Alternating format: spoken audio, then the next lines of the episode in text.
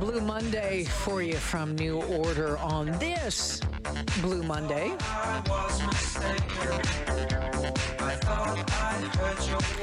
Yeah, the third Monday in January has been dubbed Blue Monday over the years as it's rumored to be the most depressing day of the year.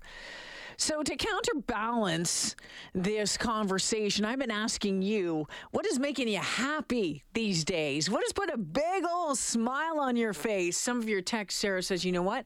For me, it's just going for a walk and doing some creative writing. And this one simply says, tequila.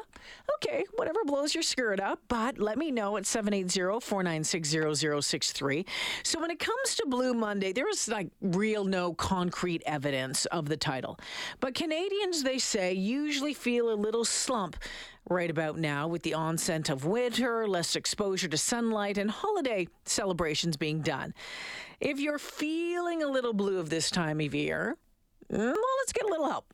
Yeah, we have some ideas with registered psychologist Kim Cannell. Kim, welcome back to the show. Thank you. It's been a while. Okay, Blue Monday. Do you believe in this or not? I think this time of year is a little harder for people to cope with, but it spans, I believe, a few months sometimes, not just necessarily one day. Not just one day. And is Yeah. it and, and and so why do you think it spans a few months? Is it is it the weather? Is it the snow? Is it, you know, bills coming in? Is it all of those things that we've been talking about? Yeah, absolutely. And I believe in my personal theory that it varies from year to year based on how much sunlight we're getting. Obviously, this fog that we're having is impacting people. We're really looking forward to Thursday and a little bit of sunshine and a little bit of heat.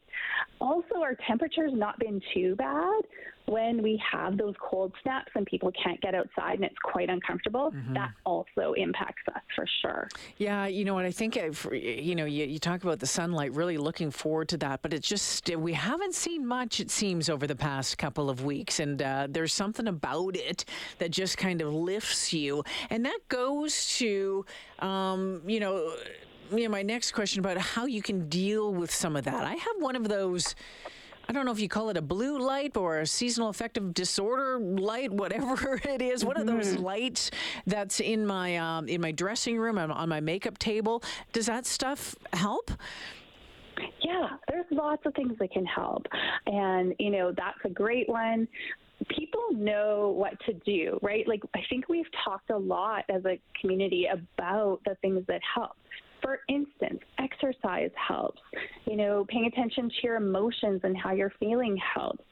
Tapping into your spiritual side, which is about religion, but not always. Sometimes mm-hmm. it's about, you know, how do you connect to things bigger than yourselves. Also, intellectually, intellectually stimulating yourself, you know, doing things that, with your mind is all helpful. But really, the trick, Jalen, is mm-hmm. What gets in the way of us doing those things that we all know we need to be doing. Okay, so what gets in the way? It's our thoughts about it, unfortunately. it's the excuses or the things, like, for instance, when I say, oh, you know, we do need to be exercising a little bit more, and people say, well, it's been so icy, or it's been so cold outside, or it's been this or that, that's just a thought. Mm-hmm. There are so many things we can do to move our bodies that we can get around the obstacles that come up, but sometimes our brains tell us that the obstacles are just insurmountable, but that's not true. You know what? When you talk about um, all of these, all of these things, you know about you know exercise and getting in tune with you know the spiritual side and uh, being intellectually stimulated, it, it oftentimes means carving out a piece of time for yourself, right? And, and doing it, and and that can be very difficult for a lot of folks because maybe they're saying, "Oh, I'm just too busy. I've got, I got this to do. I've got the kids. i've got the grandkids. I got work. I got to do the laundry." All of that. But when you're able to carve out that little pocket of time to maybe, I don't know, go for a 10 minute walk or a half an hour walk, whatever it is, or I don't know, go read uh, whatever kind of book you're, you're reading, that does fill your bucket back up again. hmm Yeah, and no small step is too small. And I think sometimes our brains tell us, oh, it's not worth it, that 10 minute walk or that, you know, five minute um, a moment to read or just to breathe. But it actually does research shows even small things, small changes actually make a big difference over time. So part of it is just sticking with a few things. But can I add something to that Always. comment, Jalen? Yes. Well, one of the things, again, our brain lies to us about is that we're too busy. and so and so what I would like to challenge people on, and I do all the time, is what can you possibly let go of in your life that you're filling your life with that actually isn't that important? So is are you, you know, driving the kids to school, but you know you're also on the way shopping, and you're also you know stopping to get gas, and you're doing this and you're doing that, and and it just fills your time in a way that is not in line with your priorities, mm. right? So maybe you can manage your time differently so that you're doing what is most important to you, and also you know, not doing things that you think other people think you should be doing. Because I mm. think we, a lot of us get caught up with that as well, as we're doing things to please others, not necessarily because they're most beneficial for ourselves. Yeah. So, what can we let go of? So we can make time for the things that are important to us. Yeah, absolutely. You let go of, you know, just put aside for a little while and do it that way. Um, mm-hmm. You know, one of the things too, and you know, we, we talk about mental health uh, a lot, and, and and I think you know, Kim and I, you and I have talked about this uh, over the years about the importance of continuing to talk about it and mm-hmm. and and and not hiding if you're having a bad day you know talking about it and and and still working towards breaking down those stigmas yeah, absolutely. I know so many clients say to me, it took me so long to come and talk to you because you know, I just needed the courage. I was so worried that you would judge me mm. or that, you know, I've done something wrong and that you would blame me for the situation I'm in. And what I like to tell people is, you know, a lot of, again, those are your thoughts. They're not reality.